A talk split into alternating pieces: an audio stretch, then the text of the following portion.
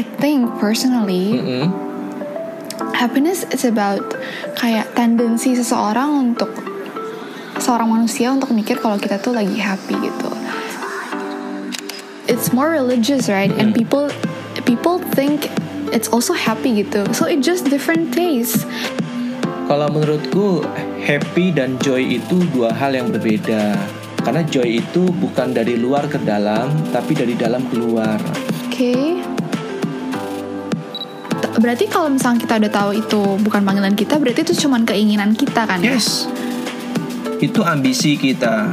How do we detect that earlier? Oh, atau kita harus kayak ya udah coba aja gitu. Emang nyemplung dulu salah baru kayak oh ini ternyata bukan panggilan gua. Yes, ini keren banget nih pertanyaanmu. Hi everyone. So welcome back. Welcome back. Again, again. Three. Hi everyone. So this is our first podcast. Um, we're with your host Ingrid, and now um, I'm with Cofindes, and uh, this is the podcast of God Addicted Project. We are blessed to bless. Halo Cofindes. Halo Ingrid. Yeah, thank you so much for being our first guest di podcast ini. Sama-sama. Dan mungkin bisa, um, ya, I'm so excited about this project. Uh, dan mungkin Koko bisa uh, apa ya, short introduction dulu sedikit kali ya tentang Koko tuh siapa sih nih? Buat yang belum kenal, um, just a little bit about yourself for everyone. Ya, mm, mm, boleh banget. Oke, teman-teman Shalom, selamat eh, berjumpa di podcast yang pertama. Nama saya Alvindes Kapitsa, biasa dipanggil Vindes. Saat ini aktif sebagai seorang pelayan eh, Tuhan, sebagai seorang pewarta dan juga sebagai seorang pengajar. Senang banget eh, boleh bergabung di podcastnya teman-teman nih. Eh, Ingrid bersama dengan teman-teman yang lainnya luar biasa ya, sangat kreatif. Oh, thank you so much. And we're so happy to have you as well. Mm-mm. Nah, untuk em, podcast pertama ini nih, kayak kita udah sepakat gitu, kita tuh bakal mau ngebahas soal panggilan hidup, Oke. panggilan Tuhan dalam hidup. Mm-mm. Gimana So- tuh Grit? What do you think about when you first hearing this word kayak panggilan hidup itu apa sih yang terfikir sama Koko? Iya, keren nih Grit pertanyaannya. Demen banget kalau ngomong soal panggilan hidup, apalagi buat orang muda nih, karena banyak dari kita juga yang masih mengalami Hmm, kebingungan exactly. kan. Cuman kan kita eh, memang harus belajar, karena kan hidup eh, itu belajar dan namanya belajar pasti pernah berbuat salah dong. Ingrid juga pasti pernah berbuat salah dalam belajar. Eh, saya pun demikian pernah berbuat salah pada saat belajar gitu kan. Jadi kita semua sekarang so sama-sama belajar. Nah, kalau misalkan tadi pertanyaannya adalah bagaimana tahu itu panggilannya? Ini pertanyaannya sebenarnya gampang-gampang sulit gitu kan Karena nggak gampang tapi nggak sulit juga gitu kan Kalau kita sudah sudah tahu bagaimana caranya Nah panggilanku itu sebagai seorang pewarta pengajar Apalagi tahun 2014 itu aku memutuskan untuk meninggalkan pekerjaanku. Karena waktu itu aku masih bekerja sebagai seorang karyawan swasta dan kemudian eh, panggilan itu semakin kuat tunggrit. Dan akhirnya eh, lagi-lagi ini bukan sok rohani enggak sama sekali tetapi ini caraku ya. Aku bawa dalam doa dulu gitu kan sebelum mengambil keputusan karena nggak mudah kan Hmm. Gak mudah mengingat waktu itu aku masih sangat muda, jenjang karir masih oke, tetapi aku sedang berada dalam suatu persimpangan, Ingrid. Persimpangan di mana aku memutuskan untuk stay sebagai seorang employee, sebagai seorang karyawan swasta, atau sebagai seorang eh, pelayan, pewarta dan pengajar nih. Dan dalam pergumulan itulah akhirnya aku merasa yakin bahwa panggilanku eh, aku full time pewarta dan pengajar saat itu. Jadi sampai sekarang Tuhan masih percayakan tugas pewartaan dan pengajaran eh, kepadaku sih. Jadi memang panggilan ini sifatnya bagiku ya uh, sifatnya selamanya sih kalau aku berani bilang dan aku yakin akan hal itu karena Wow. aku sudah menjalani panggilanku sebagai seorang pewarta dan pengajar itu kurang lebih 12 tahun dan ini bukan waktu yang singkat tentunya Oh dan my God. iya semakin ke sini semakin Aku yakin masih sih umur 10 iya oh kamu masih umur 10 tahun waktu itu ya oke masih Iya. muda banget ya iya jadi aku sudah menjadi seorang pewarta itu awal 2009 jadi ini tahun ke-12 ku menjadi seorang pewarta dan pengajar gitu. Nah eh kalau And it's all misal worth it ya in the end ya. Karena by the way buat kalian yang belum tahu Coffeenish ini adalah salah satu warta yang bagus banget pengajarannya Dan I think Ya I mean I heard your name. Maksudnya kalau nggak bagus kan nggak mungkin kayak uh, I can heard your name kayak few times gitu loh dari teman-teman. Jadi aku pasti yakin meskipun aku kuliah di luar Tapi pasti pengajarannya bagus. Well anyway If you have to describe kayak the big why gitu kayak ada question mark tentang tadi um, decision yang koko ambil tuh kan nggak semua orang bisa ngambil gitu loh. I mean kalau aku disuruh pilih karir dan panggilan pewarta, aku dengan aku yang sekarang ya, aku bilang no gitu. I mean apa if you can give like one word gitu kayak oke oke God this is like Eh, Oke, one word is passion.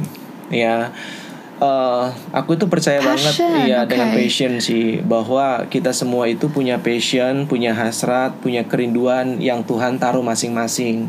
Bukan berarti panggilan seorang karyawan atau seorang usahawan, seorang profesional muda itu tidak lebih baik dibandingkan panggilanku sebagai seorang pewarta dan pengajar. Enggak seperti itu.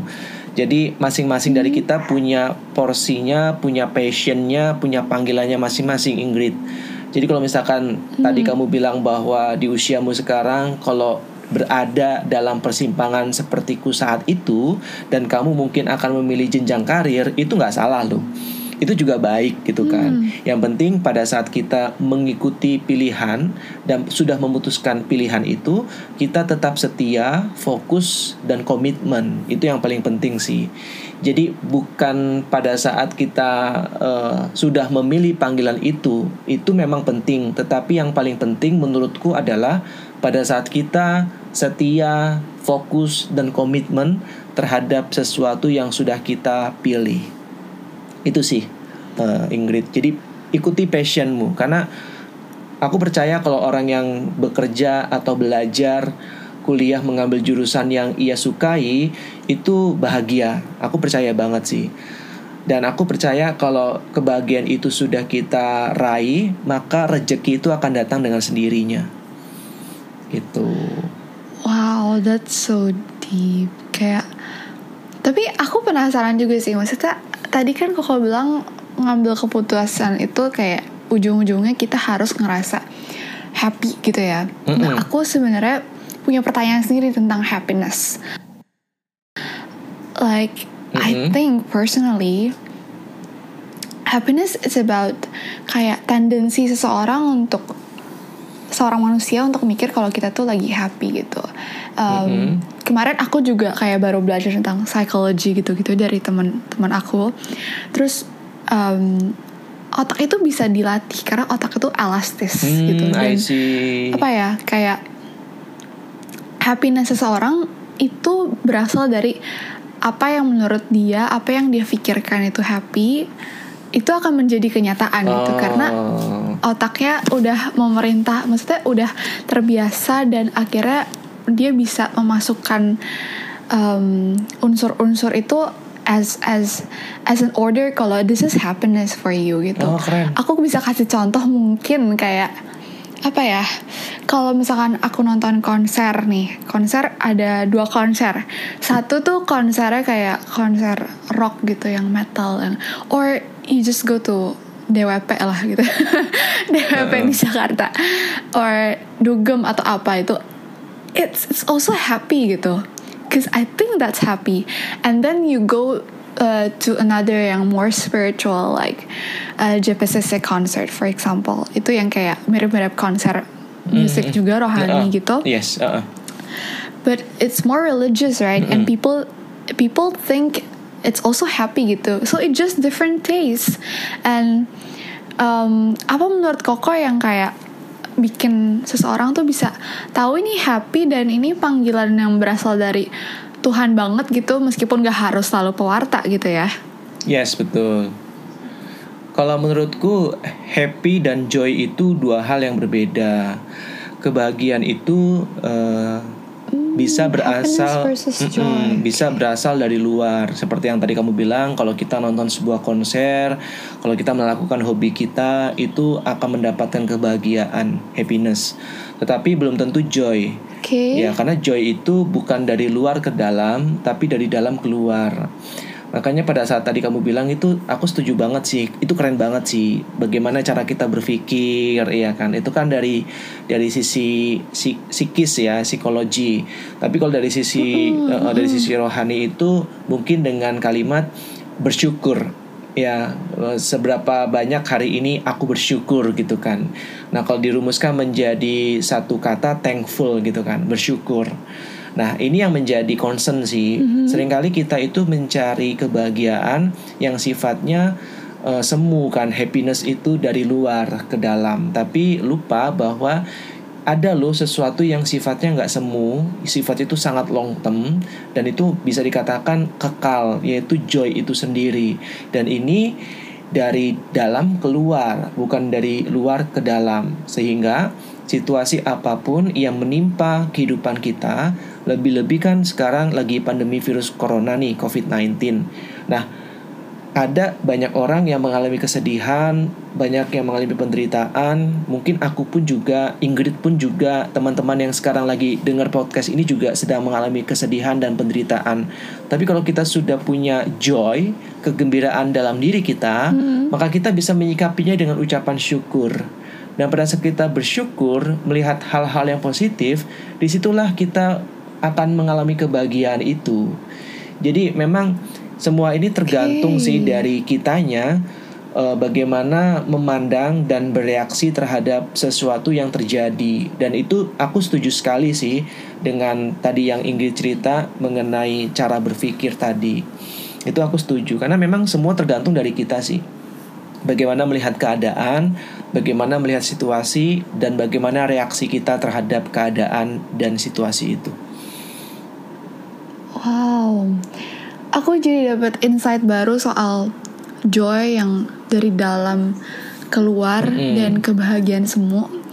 But sometimes we we aku nggak tahu sih mungkin ap- karena usia aku yang masih muda atau atau mungkin uh, teman-teman juga masih muda loh. yang sama kayak oh iya I mean just um, a little bit younger than you of course. Yang sudah oh my god. Oh. Aduh aku mukanya merah sekarang kalau bisa lihat. Oh my god. Um tadi aku kayak mau ngomong apa ya? Aku jadi lupa lupa. Maaf maaf ke distract ya. Lol. It's okay. No no it's fine. Aku juga kayak jadi malu Ah, so tentang kebahagiaan semu tadi Mm-mm. sometimes kayak kita mikir itu nggak semu gitu. Kayak I need that for now gitu. I don't even know it's it's semu atau enggak tapi kayak gimana oke. kita bisa men- menimbulkan yang dari dalam itu tuh kalau kita tuh belum punya kita belum ngerasa kita butuh itu gitu. Kita malah butuhnya yang semu gitu. Mm-mm. meskipun kita tahu salah sih. Well it cannot be actually really wrong. Tapi kayak nggak yang salah sih. gitu deh kayak aku sih biasanya ngerasanya godaan tuh gitu. Kayak nggak harus yang kayak ekstrim banget tentang em, apa ya kayak pilihan mau berbuat apa baik dan buruk atau gimana. Tapi as simple as apa ya joy gimana joy dalam mengerjakan aktivitas yang um, sama terus dan kewajiban kita yang um, I mean apalagi kalau lagi covid gini kan rutinitas terus kan ya Iya, jadi iya. yang kayak gitu-gitu sih kayak I need yang kebahagiaan semua itu kadang-kadang buat refreshing my mind gitu Yes. Oke, Grit, itu nggak salah. Kebahagiaan semu itu nggak salah. Kebahagiaan itu sangat baik. Justru itulah yang menjadi apa ya? Salah satu tujuan hidup manusia kan ingin bahagia kan. Cuma kan kebahagiaan ini kebahagiaan yang seperti apa? Misalkan nih ya, eh, kamu jadian dengan seorang cowok yang kamu idam-idamkan, bahagia nggak? waduh Bahagia pastinya kan. em, pasti bahagia Iya, dong Dan kemudian setahun kemudian putus, sedih nggak?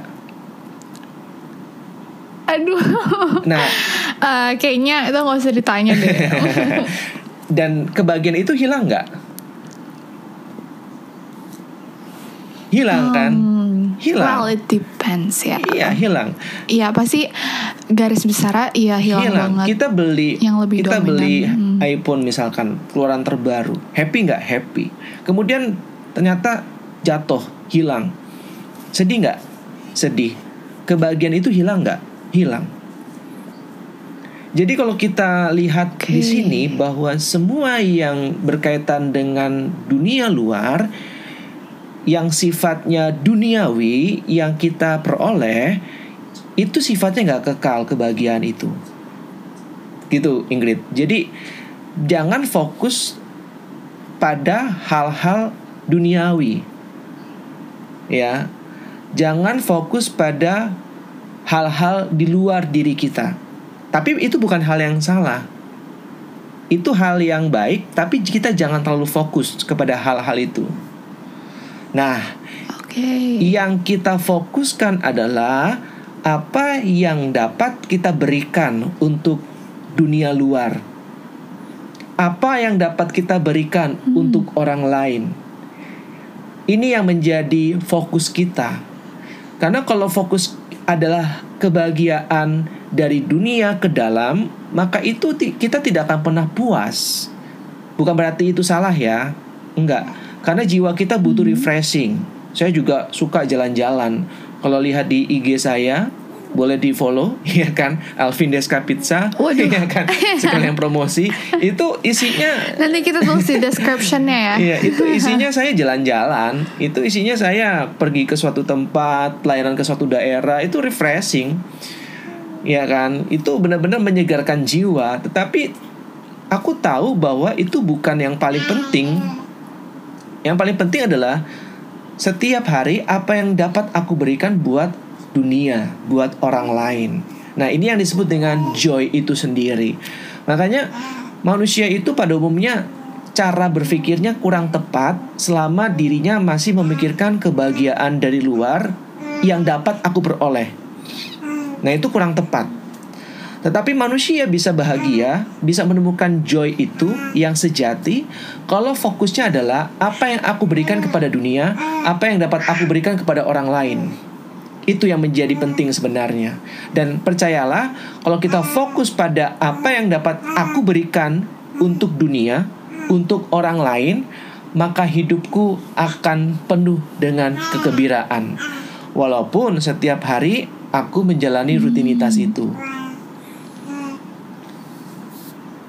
Gitu, Ngrit. Oke. Wah, aku again I I got another interesting point yaitu pas Koko bilang menurut aku bedanya happiness and joy sekarang setelah aku dengar happiness is for yourself gitu. Joy Yes. ternyata maksudnya Tuhan nyuruh kita even joy-nya itu kita dapat dengan kita berbagi sama orang Yes. gitu ya. Bener, bener banget. Kayak Oke, Kamu pernah nggak memberikan if I can paraphrase it, mhm, memberikan kenapa sesuatu kok? kepada orang yang berkebutuhan, yang berkekurangan? Kamu kamu pasti Iya, pernah, pernah. dong, Jadi- mungkin sering. Kira-kira gimana hatimu? Um, actually itu baru Natal tahun lalu. Kita kayak bikin project kecil-kecilan Yes, gitu. mm-mm. Um, buat karena udah sering ke panti asuhan gitu kan. Mm-mm. Jadi kita benar-benar randomly kayak ke pinggir jalan terus ngasih-ngasih um, sembako gitulah istilahnya dan lucunya reaksi mereka itu karena udah mungkin terbiasa em, apa ya hidup di jalanan mereka kayak sampai speechless yang kayak maksudnya nggak tak kayak biasa aja gitu cuman kayak nggak bisa ngomong apa-apa gitu kayak oh iya makasih deh gitu kayak cuman gitu doang. Kita tahu kayak it's just normal gitu nggak di dramatize gitu loh. Mm-mm. tapi pas kita kumpul-kumpul sama yang lain kan kita beda-beda mobil gitu. Kitanya malah yang seneng sih memang. Karena kayak kita ngerasa berguna Yes. gitu Ini yang aku bilang joy, kegembiraan. Apa yang kamu dapatkan dari luar? Kamu nggak mendapat apa-apa. Ibarat nih ya, kamu eh, pengumpulan dana dan kamu juga ikut menyumbang. Kamu keluar uang loh, iya kan? Kamu bukan, Yes. kamu bukan mendapatkan uang, kamu mengeluarkan uang. Kamu tidak mendapatkan apa-apa secara materi, secara duniawi, tetapi kamu mendapatkan sesuatu yang tak kasat mata, yaitu kegembiraan itu, joy itu yang kita tidak pernah pikirkan sebelumnya. Itu poinnya. menarik menarik Makanya aku tadi suka aku sih. mau paraphrase sedikit Gimana? Mm-mm. aku tadi mau paraphrase sedikit kayak um, even aku udah pernah mengalami itu cuman mungkin ada teman-teman juga yang lain yang kayak misalkan kalau joy itu kita harus berbagi ke orang lain ada kan istilah uh, mungkin kalau di um, diumpamain tuh kayak pacaran deh. Biasanya cepet kan ya orang kalau kalau mikir pacar-pacaran gitu. Kayak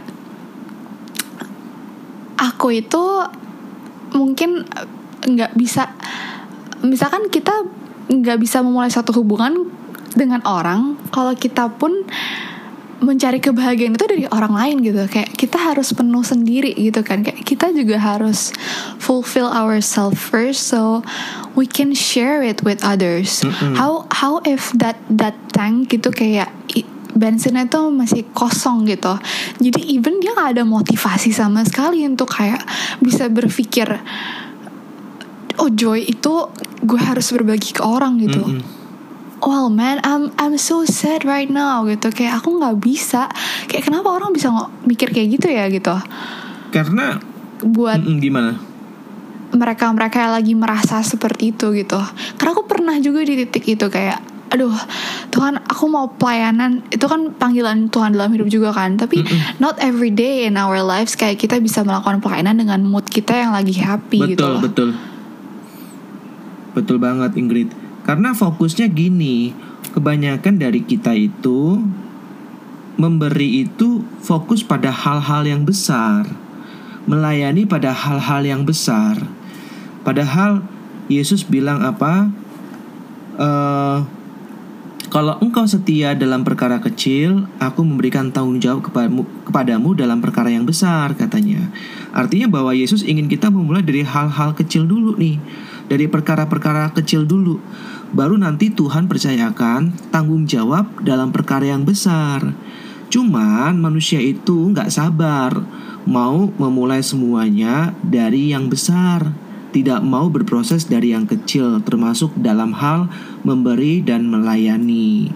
That's why kenapa Yesus sangat menghargai janda miskin yang memberikan dua peser itu karena janda miskin ini memberikan walaupun jumlahnya kecil tapi dari kesanggupannya. Nah, kalau kita ingin memberi, jangan lihat kecil atau besar nominalnya, tetapi harus dilihat dari kesanggupan hati kita. Ini yang Tuhan lihat. Kalau Mother Teresa mengatakan, eh, lakukan hal kecil dengan cinta yang besar. Ini yang harus kita apa ya perhatikan. Jadi small is beautiful, Ingrid. Kecil itu indah. Jadi mulailah dari hal-hal kecil, dari hal-hal yang sederhana. Gak usah muluk-muluk. Ya kan kalau kita mau melayani misalkan aku cuman punya uang misalkan 10.000 ribu ya nggak apa-apa satu juta nggak ada sepuluh ribu jadinya belum satu juta baru 990 ribu Iya kan satu juta udah kayak sel di mall ya biasanya tuh Iya, 99 satu juta kalau nggak ada 99. 100 perak 100 rupiah itu belum satu juta artinya setiap persembahan kita walaupun nominalnya kecil itu juga berarti loh gitu. Jangan pernah kita merasa bahwa oh aku belum siap, aku belum sanggup, aku masih menderita. No. Karena kalau kita mikirkan itu artinya kita masih fokus pada diri sendiri. Gitu. Oke. Wah ini ngena banget sih ke aku karena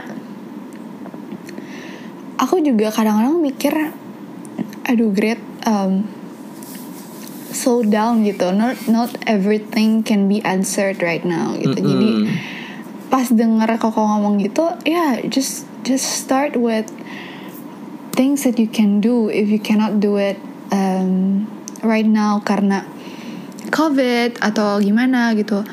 It's okay ternyata kayak even yang aku suka sih kayak even Tuhan tuh udah mempersiapkan kita sebelum kita tuh tahu panggilan kita tuh apa gitu. Dan it's just so amazing. Jadi kayak ada ayat gitu kemarin kayak kita lagi ngulik-ngulik um, belajar-belajar gitu kan. Terus kayak ada satu ayat yang aku suka banget um, itu di ayat Efesus 2 Efesus 2 ayat 10 Karena kita ini buatan Allah Diciptakan dalam Kristus Yesus Untuk melakukan pekerjaan baik Yang dipersiapkan Allah sebelumnya Mm-mm. Ia mau supaya kita hidup di dalamnya Jadi kayak semakin meneguhkan Kalau panggilan kita tuh udah dipersiapkan Yes. Tuhan Dan kita tuh kayak lagi mencari itu aja gitu Betul. kayak apa ya yang yang benar-benar merema dalam hidup kita apa yang bikin kita joy then that's your calling gitu Yes. bener gak sih Betul. atau betul, betul if, banget. if there's something wrong Betul, betul banget Ingrid. Wow, Tadi aku suka tuh oke. kamu nyinggung soal pacaran tuh. Karena kan mungkin banyak dari pendengar podcast ini lagi bimbang dalam eh, mencari pasangan hidup atau mungkin lagi bimbang dengan pacarnya mau lanjut atau mau putus gitu kan. Waduh. Nah, kalau sekarang tuh bukan LDR Apa itu? katanya ini CDR jadi uh, Corona Distance Relationship COVID Distance aduh Tapi memang Ini iya Ingrid, oke. aku setuju And banget then? tuh dengan dengan eh, tadi kamu bilang bahwa tentang full tank ya kan tangki cinta kan love tank kita itu harus full ya kamu tadi kan bilang fulfill kan itu aku setuju banget karena orang itu pada umumnya ya nggak semuanya pada umumnya orang itu pacaran itu mencari kebahagiaan ya kan jadi yes. kalau misalkan ditanya and support system Yes, gitu kalau ditanya misalkan, kenapa lu mau sama dia? Dia bisa buat gue bahagia. Ya kan, bukan Hmm. gue bisa bahagiakan dia. Nah, tetap kalau fokusnya adalah agar gue bahagia, maka itu nggak akan awet. Nangkep ya. Oke. Jadi kalau misalkan kita nih mau pacaran, terus kita mendapatkan seorang pasangan ya baik cowok maupun cewek, kemudian berharap agar dia membahagiakanku, percayalah itu tidak akan pernah bisa. Ya, karena apa? Karena si cowok atau si cewek pasangannya itu juga akan berpikir hal yang sama. Ya, aku akan mencari pasangan yang bisa menerima aku apa adanya, yang bisa membahagiakan aku. Lihat, fokusnya aku, aku, dan aku. Nangkep ya? Jadi Hmm. nggak bisa orang yang masih fokus pada diri sendiri membahagiakan orang lain. Itu nggak akan pernah bisa. Orang yang terluka itu cenderung melukai. Makanya nggak heran banyak orang pacaran itu saling melukai, bukan saling mencintai. Karena main Aduh guys. Ya, karena mindsetnya, cara berpikirnya adalah aku ingin bahagiakan, aku ingin dimengerti, aku ingin dipahami. Dan kalau itu nggak didapatkan, nggak heran saling menuntut. Kok kamu nggak perhatiin aku sih? Kok kamu nggak care sama aku sih? Nggak kayak si A, nggak kayak si B? Kok kamu nggak jemput aku sih? Iya kan? Nah ini yang sering terjadi. Saling menuntut satu sama lain. Karena fokusnya diri sendiri dan gak akan pernah bahagia, gak akan pernah mengalami joy. Tapi kalau fokusnya adalah kita membahagiakan pacar kita, membahagiakan pasangan kita, maka kita tidak akan mempersalahkan dan tidak akan menuntut agar pacar kita melakukan apa yang kita mau. Dan ini semua bisa kalau kita sudah siap dan sudah beres, sudah sembuh dengan luka-luka di masa lalu, dengan pengalaman-pengalaman pahit kita dengan mantan kita. Makanya kalau kita belum sembuh, kita masih terluka sama mantan, sembuhkan dulu. Sampai kita sembuh dan siap, baru minta sama Tuhan pasangan. Kalau belum, jangan. Kasihan pacar kita nanti. Yang ada kita sakiti, bukan kita cintai. Nanti bisa tuh aku cut terus kayak quotes Coffin Dash 2020. Jadi itu paling gampangnya untuk ngomong. Kan pacaran itu bisa kita artikan maksudnya aku sih ngeliat kadang-kadang tuh metafor itu bisa kita pakai untuk hal-hal lain kayak panggilan Tuhan dalam hidup. Kayak tadi aku bilang pacaran itu Betul. seperti itu menurut aku itu bakal teruji sendiri oleh waktu in the end ya we will know either yang tadi Koko bilang kita tujuan awalnya itu untuk membahagiakan diri kita atau kita mau sacrifice and do everything and do do this together gitu. Yes. Sama dengan panggilan juga berarti teruji juga sama waktu gitu kan ya kayak Betul. Betul banget. we will know if this is the right the right apa ya God's calling or not Betul. gitu by time gitu yes. ya.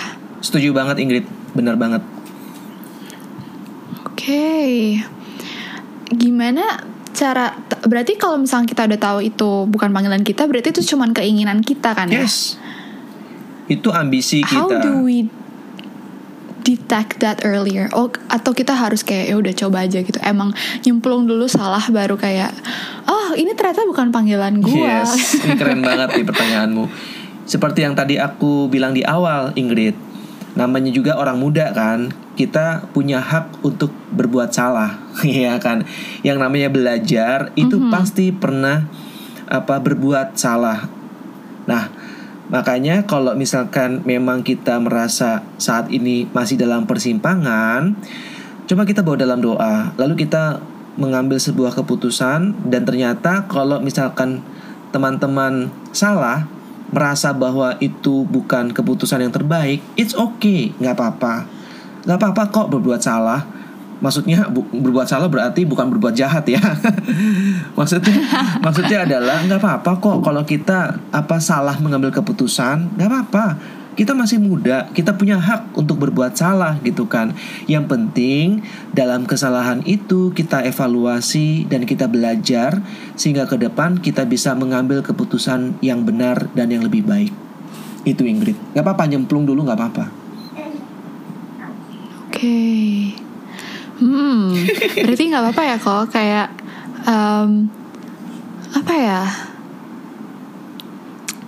I don't know how to say it kayak yang tadi misalkan orang bilang itu menurut mereka itu masih kebahagiaan semu gitu kayak mereka mau nyemplung dulu terus mereka baru tahu mungkin mereka um, bisa sadar kalau itu hanya kebahagiaan semu atau mereka teruskan itu ya kayak menurut aku nggak apa-apa juga Yes. gitu karena benar benar menurut kita eh, ya itu yang mungkin pandangan kita sekarang tapi aku rasa kayaknya semakin kita juga kepengen tahu lebih nanti um, dan asking God um, apa ya how how how apa ya what is our real God's calling gitu itu bakal nanti muncul-muncul sendiri Yes. nah tapi kalau orang aku jadi mikir lagi gitu mungkin karena aku pemikir kayak nggak semua orang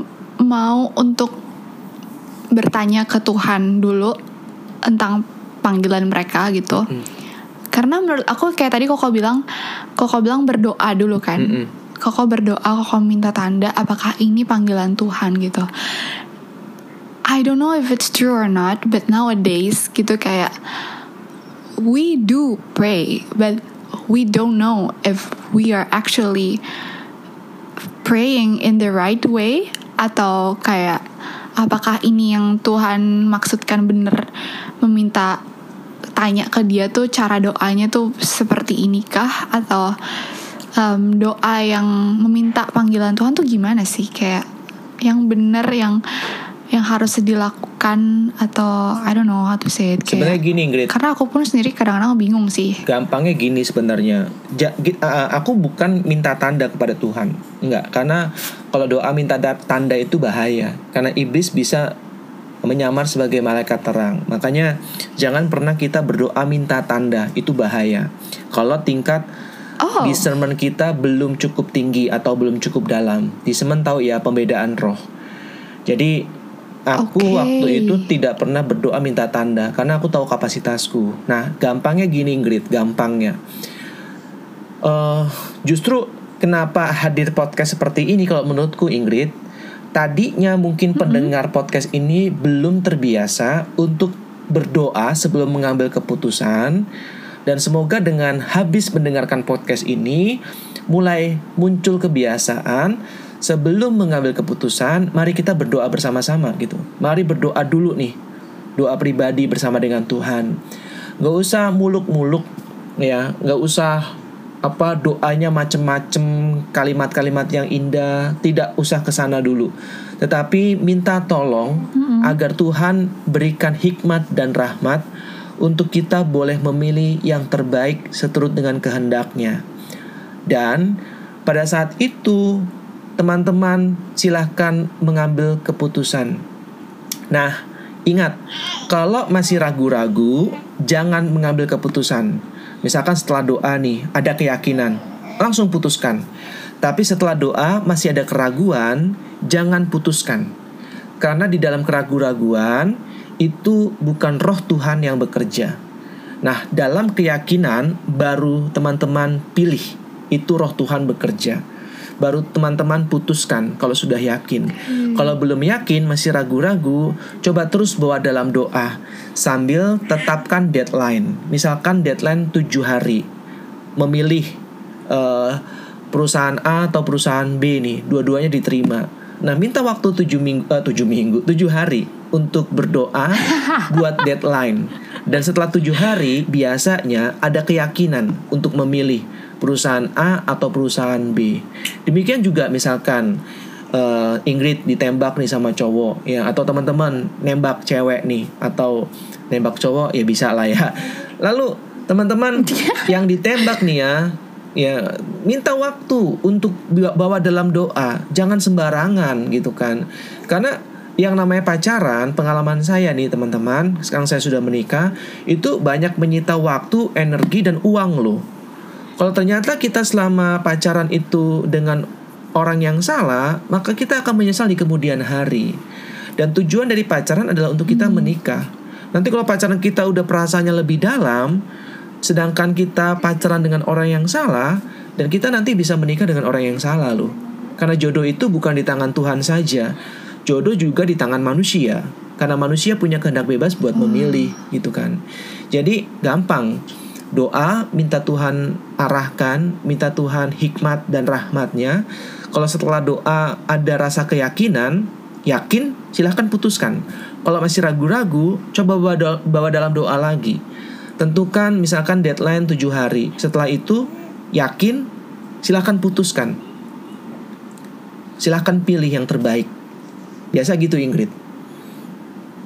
Mm-mm. Nah, nanti akan dilihat eh, buahnya Ingrid dan akan dilihat juga eh, yang tadi kamu sempat singgung akan teruji oleh waktu. Makanya aku bilang di awal tadi panggilanku sebagai seorang pewarta dan pengajar, aku merasa yakin ini dari Tuhan. Karena sudah 15 tahun kan. ya Eh kok 15 tahun? 12 apa 15 tahun kok? 12 tahun kok 15 tahun, 12 tahun. oh my god aku biasanya kayak dori-dori gitu short term memory tapi kali ini aku ingat Iya 12 Oke, tahun. is- Hmm, gitu. Aduh, so awkward. Um, wow, aku jadi aku rasa this is really insightful and I I'm I just wanna ask people that um, sekarang yang lagi dengerin podcast ini mungkin kakak juga bisa pimpin dalam doa kita sekarang untuk sama-sama berdoa dan uh, minta um, apa ya kehendak yang terbaik dari Tuhan untuk dalam tema yang kita lagi angkat ini benar-benar panggilan Tuhan dalam hidup kalian, Oke. hidup aku, hidup kamu dan kita semua. Oke. I hope this will um, help you all guys to yeah start make that turning point in your life gitu. Oke, mari teman-teman, Ingrid dan semuanya yang sedang mendengarkan podcast ini, kita bersatu dalam doa dalam Bapa dan Putra dan Roh Kudus. Amin. Bapak, terima kasih untuk setiap kesempatan kami berdua boleh ngobrol mengenai passion, mengenai happiness dan juga joy. Kiranya obrolan kami boleh menjadi berkat buat teman-teman yang mendengarkan podcast ini. Ini adalah podcast pertama dari Ingrid dan kawan-kawan dan semoga podcast ini senantiasa terus menjadi berkat dan terus berkarya bagi banyak orang yang mendengarkannya. Dan juga kami berdoa untuk setiap panggilan hidup kami masing-masing agar kami senantiasa setia terhadap keputusan yang sudah kami ambil. Lalu mungkin ada juga yang sedang dalam persimpangan. Semoga Engkau berikan rahmat dan hikmat sehingga mereka boleh memilih dan memutuskan yang terbaik yang berasal daripadamu. Engkau juga berikan kami kesehatan, berikan kami kekuatan khususnya dalam pandemi virus corona ini. Semoga kami tetap merasakan kasih-Mu dan tetap selalu mampu bersuka cita dan mengucap syukur. Meskipun sulit, namun kami percaya Engkau akan memampukan kami semua. Kau juga jagai keluarga kami Bapa agar keluarga kami senantiasa Engkau berikan kesehatan khususnya untuk kedua orang tua kami dan juga Engkau berkati setiap orang-orang yang mungkin saat ini sedang terbaring di rumah sakit maupun sedang isolasi mandiri karena COVID-19 ini. Biarkan rahmat kesembuhanmu turun atas mereka sehingga mereka senantiasa boleh beraktivitas kembali karena mereka telah sembuh. Dan juga engkau berkati tenaga para medis agar mereka semua tetap memiliki semangat, memiliki komitmen yang tinggi dan engkau hibur mereka, engkau berikan kesehatan dan juga engkau berikan kekuatan untuk keluarganya. Ini doa kami, ini seruan dan permohonan kami yang kami panjatkan oleh Yesus Kristus Tuhan dan Juru Selamat kami yang hidup dan berkuasa kini dan sepanjang segala masa. Amin. Ya Bapa dan Putra dan Roh Kudus. Amin. Wow, um, aku harap kalian juga merasakan damai sejahtera di hati kalian setelah kita berdoa tadi. Amin. Amin. And I just want to thank uh, Covindas really much um, for the time. Terus juga um, bener-bener ini podcast perdana kita um, dan Covindas mau untuk menjadi narasumber kita untuk ngebahas um, panggilan Tuhan dalam hidup kita. Sama-sama Ingrid. And yeah, I mean, if you guys uh, feel excited about this podcast, so stay tuned terus um, for the next episode. Um, you can access it in Spotify, Google Podcast, Apple Podcast, and any other platforms. Terus juga stay tuned on our Instagram. Uh, ya, kita juga berharap ini adalah panggilan kita Amin. dalam hidup kita. And that's it for all. I mean, thank you guys really much for listening. See you on the next podcast. Yeay, God bless. Bye-bye. Bye-bye.